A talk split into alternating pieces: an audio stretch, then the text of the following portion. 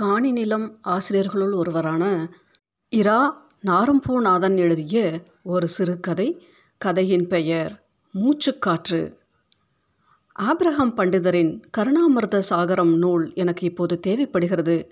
என்னிடம் இருந்த நூலை யாரோ சுட்டுவிட்டார்கள். யாரிடம் இப்போது இருக்கும்? உடனடியாய் வேணுமே.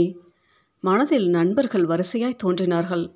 அப்துல்லா, ஸ்ரீதர், ராமகிருஷ்ணன், அபிநயா, சிவராமன். ஆ, சிவராமனிடம் உண்டு. லேனாகுமாரிடம் நாங்கள் இருவரும் தான் வாங்கினோம். நன்றாக ஞாபகம் இருக்கிறது. சிவராமனிடம் ஒரு பழக்கம் உண்டு. எந்த நூலை வாங்கினாலும் உடனேயே தனது பெயரை நூலின் முதல் பக்கத்தில், நூலின் நடுப்பக்கத்தில், கடைசி பக்கத்தில் எழுதிவிடுவான். முதல் பக்கத்தில் மாத்திரம் பெயருக்கு கீழ் வாங்கிய தேதியையும் எழுதுவான். எழுதிவிட்டு அழகாய் ஒரு சிரிப்பு சிரிப்பான். ஒரு மழை நாளில்தான் நாங்கள் அதனை வாங்கிய நினைவு. நூலை ஒரு நெகிழிப்பையில் வைத்து சுற்றி தனது சைக்கிளின் கேரியரில் வைத்து சிட்டாய் பறந்து போனது கூட நன்றாக ஞாபகம் இருக்கிறது. அப்போது வாடாமல்லி கலரில் கட்டம் போட்ட சட்டை போட்டிருந்தான். அவன் சட்டை தேர்வுகள் எல்லாமே விசித்திரமாக இருக்கும். அவன் வாழ்க்கையே அப்படித்தான். சிவராமன் வீடு டவுனில் இருக்கிறது. எனது இருசக்கர வாகனத்தில் உடனே கிளம்பிவிட்டேன். வண்டியில் போகும்போதே உங்களிடம் ஆப்ரஹாம் பண்டிதரை பற்றி சொல்லிவிடுகிறேன். ஆப்ரஹாம் பண்டிதர் பற்றி நீங்கள் கேள்விப்பட்டிருக்கிறீர்களா? தஞ்சை ஆப்ரஹாம் பண்டிதரா என்று நீங்கள் முடங்குவது எனக்கும் கேட்கிறது. அவரேதான் ஐயா, அவரேதான். அதில் எனக்கு நிறைய வருத்தங்கள் உண்டு. இங்கே திருநெல்வேலி மாவட்டம் சாம்பவர் வடகரையில் பிறந்த அவருக்கு தஞ்சை என்ற முன்னொட்டு சேர்ந்திருப்பதில்தான். பங்களா சுரண்டையில் படித்து திண்டுக்கல் சென்று ஆசிரியர் பயிற்சி பெற்று தஞ்சை சென்று சித்த வைத்தியம் படித்து மூலிகை தோட்டம் போட்டு பெரிய சித்த வைத்தியர் என்று புகழ் பெற்றதெல்லாம் இருக்கட்டும், தமிழிசை ஆய்வுகள் செய்து இந்த கருணாமிர்த சாகரம் என்ற நூலை பல ஆண்டுகளாக எழுதியவர் என்பது தான் மிகவும் சிறப்பு. அந்த நூலைத்தான் இப்போது வாங்க செல்கிறேன். டவுன் காட்சி மண்டபம் அருகில் உள்ள தடிவீரன் கோயில் தெருவில் இருக்கும் சிவராமனின் வீட்டுக்கு சென்று பல வருடங்கள் ஆகிவிட்டன. சிவராமனின் அம்மா, அவன் தங்கை மாலதி நினைவில் தோன்றி மறைந்தார்கள். சிவராமனின் அம்மாவிற்கு குரல் கணீர் என்று இருக்கும். ரேடியோவில் அக்காலத்தில் செய்தி வாசிக்கும் சரோஜ் நாராயணசாமி குரல் போலவே இருக்கிறதே என்று சொன்னபோது அவன் அம்மா சிரித்தது கூட இன்னமும் நினைவில் இருக்கிறது. நான் இருக்கும் பாளையங்கோட்டையிலிருந்து பத்து கிலோமீட்டர் தொலைவில் இருக்கும் இந்த காட்சி மண்டபம் வருவதற்குள் முதுகு ஒடிந்துவிடும் போல. அப்படி ஒரு மேடு பள்ளமான சாலைகள். இருட்டுக்கடையில் அல்வா வாங்க நீண்ட வரிசை நின்றது. நெல்லையப்பர் கோயிலில் கூட்டத்திற்கு குறைச்சல் இல்லை. சிவராமன் எப்பொழுதுமே காந்திமதி அம்பாள் கோயில் என்றே சொல்வான். அது ஏனோ தெரியவில்லை, அப்படி சொல்லவே விரும்புவான் அவன். சந்திப்பிள்ளையார் கோயில் முக்கு அருகில் கடும் போக்குவரத்து நெரிசல். கோவில் அருகே இருக்கும் பெயரில்லாத சுக்கு வெந்நீர் கடை உண்டு. கந்தயாப்பிள்ளை நடத்தி வரும் அந்திக் கடை அது. பாசிப்பயிறு சுண்டல், தட்டாம்பயிறு சுண்டல் சாப்பிட்டு விட்டு சூடாய் சுக்கு காஃபி குடிக்க ஒரு கூட்டம் காத்திருக்கும்.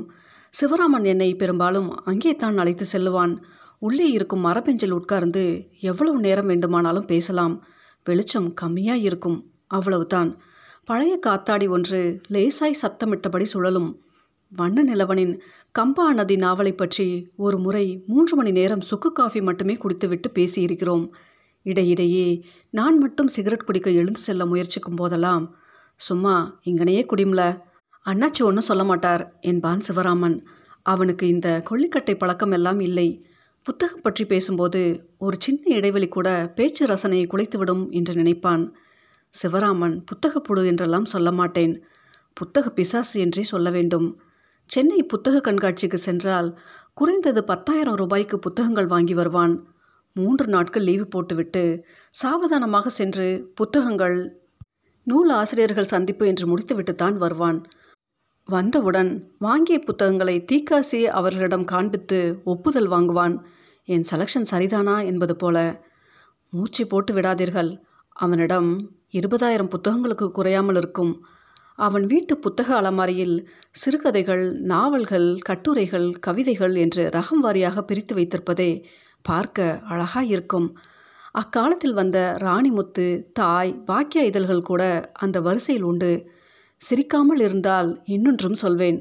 இருப்புக்கை மாயாவி, லாரன்ஸ், டேவிட் போன்ற கதாபாத்திரங்கள் கொண்ட காமிக்ஸ் புத்தகங்களை கீழ் வரிசையில் அடுக்கி வைத்திருப்பான் சிவராமன். இப்போது சிவராமனை பற்றி ஓரளவு நீங்கள் யூகிக்க முடியும் என்று நினைக்கிறேன். இவ்வளவு நெருக்கமாய் இருக்கிறீர்கள்? சிவராமன் வீட்டுக்கு சென்று பல வருடங்கள் ஆகிவிட்டன என்று ஏன் சொல்கிறீர்கள் என்று நினைக்கிறீர்கள். உங்களுக்குள் ஏதும் சண்டையா என்று நீங்கள் நினைக்கக்கூடும். அப்படியெல்லாம் இல்லை ஐயா. இப்போது உங்களுக்கு விடை கிடைத்துவிடும். அவன் வீட்டுக்கு வந்துவிட்டேன். கொஞ்சம் தடமாறி போனேன் என்றும் சொல்ல வேண்டும். தண்ணீர் டேங்க் தான் எப்போதும் அடையாளம். அவன் வீட்டின் முன்பு ஒரு பெரிய மைதானம் உண்டு. இப்போது அங்கே அம்மா உணவகம் புதிதாய் முளைத்திருக்கிறது. அங்கே ஆண்களும் பெண்களும் தூக்கு வாளியோடு நின்று கொண்டிருந்தார்கள். சிவராமனின் வீடு திக்கு மஞ்சள் கலரில் இருக்கும். இப்போது வெளிரி போய் சொல்ல முடியாத நிறத்தில் இருந்ததும் என்னுடைய தடுமாற்றத்திற்கு காரணம். எனினும் அந்த பவளமல்லி மரம் அவன் வீட்டை உறுதிப்படுத்த உதவியது. பவளமல்லி கன்றை எங்களோடு வேலை பார்த்த கிருஷ்ணவேணி மேடம் வீட்டிலிருந்து வாங்கி வந்திருந்தான் சிவராமன். நாங்கள் இருவரும் ஒரே அலுவலகம் என்பதை இந்த நேரத்தில் சொல்லிக்கொள்ள விரும்புகிறேன். இரும்பு கதவுகளை திறந்துவிட்டு உள்ளே நுழைந்தேன். அழைப்பு மணியை அழுத்திவிட்டு காத்திருந்தேன். வலப்புற தூணில்தான் வீட்டின் பெயர் இருந்தது. குயில் தோப்பு. கருப்பு நிற கடப்பை கல்லில் பொறுக்கப்பட்டிருந்த பெயரில் காக்கை எச்சம் வடிந்து சற்றே மங்கி போயிருந்தது. போயிருக்கும் தானே. மீண்டும் ஒரு முறை பெல்லை அழுத்தவா வேண்டாமா என்று யோசித்தபடியே உள்ளே பார்த்தேன். டிவியில் கந்த சஷ்டி கவசம் கேட்டுக்கொண்டிருந்தது. சிவராமனின் அம்மா கேட்கிறார்களோ என்னவோ. மாலதி அடுக்களையில் கூட இருக்கலாம். சிவராமன் என்று குரல் கொடுத்தேன். முன்பெல்லாம் அப்படித்தான் குரல் கொடுப்பது வழக்கம். இல்லை என்பதால் மாற்றி கூப்பிட முடியாது அல்லவா? இதோ கதவு திறந்துவிட்டது. மாலதிதான். சற்று சதை போட்டிருந்த மாலதி. அட, யாரோ புது விருந்தாளி வந்த மாதிரி இருக்கு. இப்போதான் வீட்டுக்கு வழி தெரிஞ்சதா? குரலில் அதே கலகலப்பு, கிண்டல். முன்னெற்றியில் நாலைந்து நரைமுடிகள். உள்ளே சென்றேன். ஹால் மத்தியில் டிவி ஓடிக்கொண்டிருந்தது. மேலே சிவராமன் சட்டமிட்ட ஃப்ரேமில் அடக்கி போயிருந்தான். காய்ந்து போன மாலை ஒன்று தொங்கிக் கொண்டிருந்தது. பிடரி நிறைய கத்தை முடிகளுடன் சிவராமன் வாடா என்று அழைப்பது போல இருந்தது. மாலதி, எப்படி இருக்க என்றபடி அங்கிருந்த எஸ் டைப் நாற்காலியில் அமர்ந்தேன். எங்களுக்கு என்ன குறைச்சல், நல்லா தான் இருக்கும் என்று சிரித்தாள். சிரிப்பு வெறுமையாயிருந்தது. நல்லாத்தான் என்பதிலேயே அத்தனை உணர்வுகளையும் என்னுள் கடத்திவிட்டாள். பாவி பயல், எத்தனை மாப்பிள்ளைகள் பார்த்து கொடுத்தேன், எல்லாவற்றையும் நொல்லை சொல்லியே கழித்து விட்டானே. ஸ்டேட் கவர்மெண்ட் உத்தியோகம் பார்க்கிற மாப்பிள்ளை வேண்டாம் என்றான். பிரைவேட் கம்பெனி வேலையும் சரி வராது என்று ஒரு முறை சொன்னான். இருவருக்கும் ஐந்து வயதாவது வித்தியாசம் இருக்கணும் என்று சொல்லி ஒரு சென்ட்ரல் எக்ஸைஸ் இன்ஸ்பெக்டர் மாப்பிள்ளையை ஒதுக்கினான். ஆறு வயது வித்தியாசத்தில் இருந்த ஸ்பிக் நிறுவனத்தில் பணிபுரிந்த கணேசனுக்கு லேசாய் தலைவழுக்கை என்று சொல்லி தட்டி கழித்தான். பாவி பாவி, இப்போ முதிர்கனியா நிற்கிறாளே. வீட்டில் மதினி நல்லா இருக்காங்களா? பொண்ணு காலேஜ் போயிட்டாளா? இங்கே டவுனில் உங்களுக்கு ஏதாவது வேலை இருந்திருக்கும், அதான் வந்திருக்கீங்க, சரிதானே? சிரித்தால் நாற்பதை கடந்து போன மாலதி. அதெல்லாம் இல்லை, உங்களை பார்த்துட்டு போகத்தான் வந்தேன். அம்மா எங்கே என்றேன். அம்மா உள்ளே கட்டிலில் படுத்திருக்கா, எந்திருக்கிற நேரம்தான். உங்களை பார்த்தா ரொம்ப சந்தோஷப்படுவா. காஃபிக்கு சீனி போடலாம்ல? சுகர்லாம் வரலையே என்றபடியே அடுத்திருந்த அடுக்களையில் நுழைந்தாள். சிவராமனின் குடும்ப கதையே பெரிய கதை. அந்த காலத்தில் அவனோட அப்பாவும் அம்மாவும் கலப்பு திருமணம் செய்து கொண்டதை ரொம்ப வருத்தப்பட்டு சொல்வான். இதில் வருத்தப்பட என்ன இருக்குது? ஐம்பது வருடங்களுக்கு முன்பே காதல் திருமணம் செய்து கொண்டது எவ்வளோ பெரிய விஷயம் என்றால், உனக்கு என்னல தெரியும், தங்கச்சிக்கு மாப்பிள்ளை கிடைக்காம தள்ளி போவதுக்கோ இதுவும் தான் காரணம் என்று சொல்வான். எந்த ஜாதியில் மாப்பிள்ளை பார்க்க என்பதில் குழப்பம் இருந்தது உண்மைத்தான்.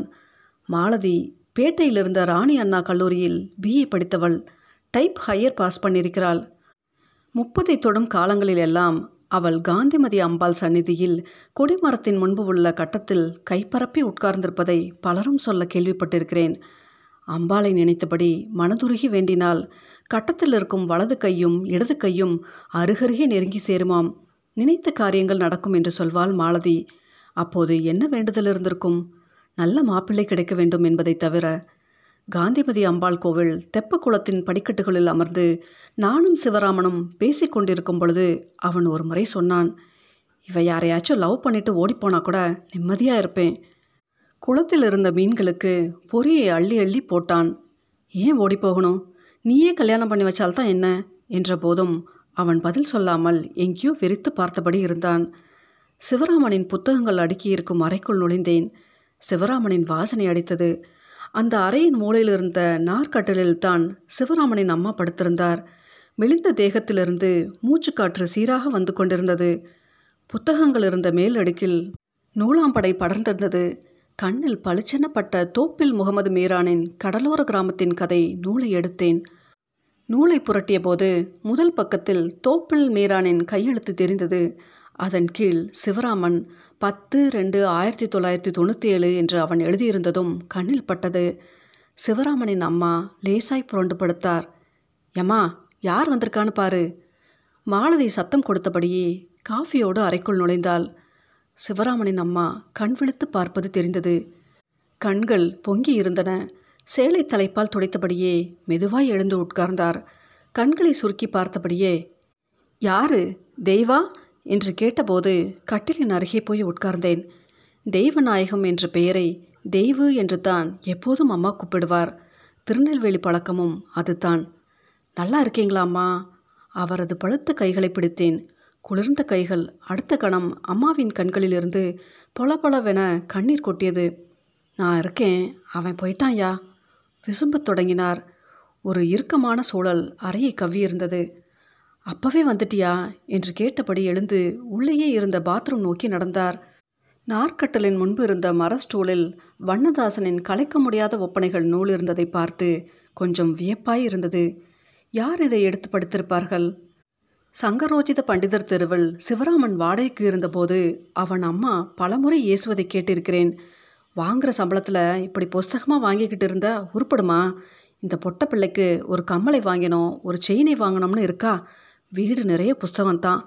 வாங்கி இதை படிச்சுட்டு விலைக்காவது போடலாம்ல? அதுவும் கிடையாது. ஒரு ரூம் நிறைய புஸ்தகம்தான். மேலே ஆலாங்கால் பலகை முழுக்க புஸ்தகமாக அடுக்கி வச்சுருக்கான். உள்ளே ஒரு அலமாரி இருக்குது. அதில் இருந்த இவ சேலை உள்பாவடை எல்லாத்தையும் எடுத்து ஜாதிக்காய் பெட்டியில் போட்டுட்டு அங்கேயும் ஊர்லாம் பட்ட புஸ்தகங்கள் அடைச்சி வச்சுருக்கான். இவனுக்கு மண்டையில் ஏறுற மாதிரி புத்தி சொல்லியா ஒரு பாட்டம் அழுது தீர்த்த அம்மா. வீட்டில் ஒரு நாதஸ்வர சத்தம் கேட்க வழி இருக்கா? என்ன பாவம் பண்ணினேனோ என்றபடி சேலை திளைப்பால் முகத்தில் வழியும் கண்ணீரை துடைத்து கொண்டார். நாதஸ்வர சத்தம் அந்த வீட்டில் கேட்கத்தான் செய்தது. அது சிவராமனின் கல்யாணம். தென்காசி பக்கம் பொண்ணு. என்ன நடந்தது ஏது நடந்தது என்று தெரியவில்லை. நாளை மாதத்தில் இவனோடு கோபித்து கொண்டு அம்மா வீட்டிற்கு சென்றவள் வீடு திரும்பவில்லை. அது பற்றி சிவராமன் யாரிடமும் மனவிட்டு பேசியதில்லை. அந்த பேச்சை எடுத்தாலே அவன் முகம் மாறிப்போய்விடும். இவன் ஒரு முன்கோபி என்பது தெரிந்தது தான். அதுதான் காரணமா என்பதும் தெரியவில்லை. அவன் புஸ்தகத்திற்கே தனது சம்பாத்தியத்தை பெருமளவில் செலவு செய்தான். ஒரு சாதாரண அரசு குமாஸ்தா வாழ்க்கையை அவன் வாழவில்லை. அவனிடம் ஒரு சைக்கிள் மட்டுமே இருந்தது. எங்கே சென்றாலும் சைக்கிளில் தான். டவுனிலிருந்து பாளையங்கோட்டைக்கு சைக்கிளில் தான் வருவான். மின்னல் வேகத்தில் அவன் செல்வதை பலரும் பார்த்திருப்பார்கள். பின்கழுத்தில் முடிகள் புரள அவன் சைக்கிளில் செல்லும் அழகே தனி. சிவராமன் கம்பீரமான அழகன். அவன் அப்பா சாடை என்று அவன் அம்மா அடிக்கடி பெருமைப்பட்டு கொள்வாள். பெருமைப்பட்டு என்ன செய்ய? சிறுநீர்ப்பை அடைத்து கொண்டு வயிறு வீங்கி ஒரே நாளில் இறந்து போவான் என்று யார்தான் எதிர்பார்த்தார்கள்? கண்ணாடி பெட்டியில் அவன் உடலை பார்த்தபோது ஆழ்ந்த நித்திரையில் இருந்தது போலத்தான் தெரிந்தது. உங்களுக்கு தெரியுமா, இப்பெல்லாம் அம்மா தினம் ரெண்டு நாவல் வாசிக்கிறாங்க, மாலதி மேற்கு சுவரில் சாய்ந்து உட்கார்ந்தபடி சொன்னாள்.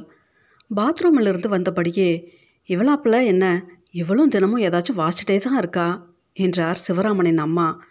எனக்கு வியப்பாய் இருந்தது. அவன் இருக்கும் வரை அவன் புஸ்தகங்களை வாங்குவதை திட்டிக் கொண்டிருந்த இருவரும் இப்போது போட்டி போட்டுக்கொண்டு படிக்கிறார்களா? இது என்ன அதிசயமாக இருக்குது.